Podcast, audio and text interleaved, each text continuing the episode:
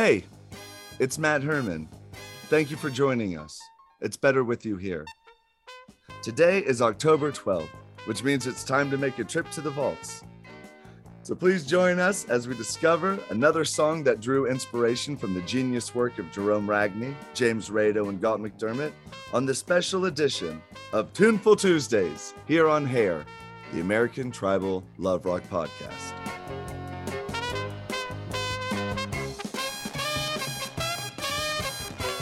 Now, I say special edition because today is a very special day. It's my mom's birthday. So happy birthday, Mom. I love you very, very much. And in honor of her special day, I've chosen a little known recording by a very known individual.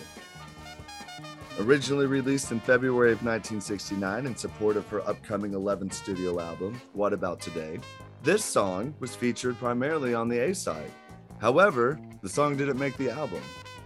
The B-side of that single, however, did, and that song was Punky's Dilemma. And I find this very interesting because the song was written by Paul Simon, who's one of my mom's favorites, next to Jackson Brown. But that song was written for the soundtrack for The Graduate, and it was offered to Mike Nichols with another song for inclusion in the soundtrack. However, those two songs were passed over, which prompted Paul to write Mrs. Robinson.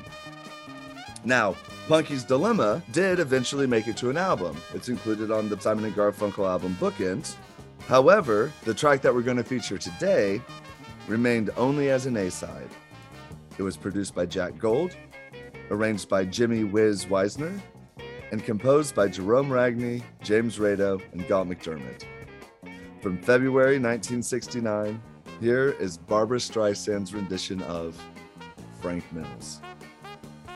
We hope you have a wonderful week and look forward to spending time together again on Hair, the American Tribal Love Rock Podcast.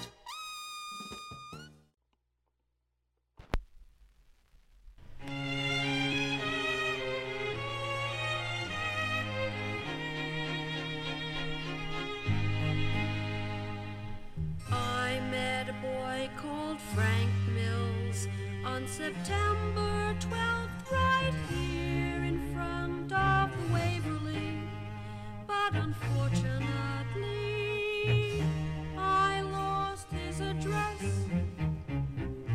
He was last seen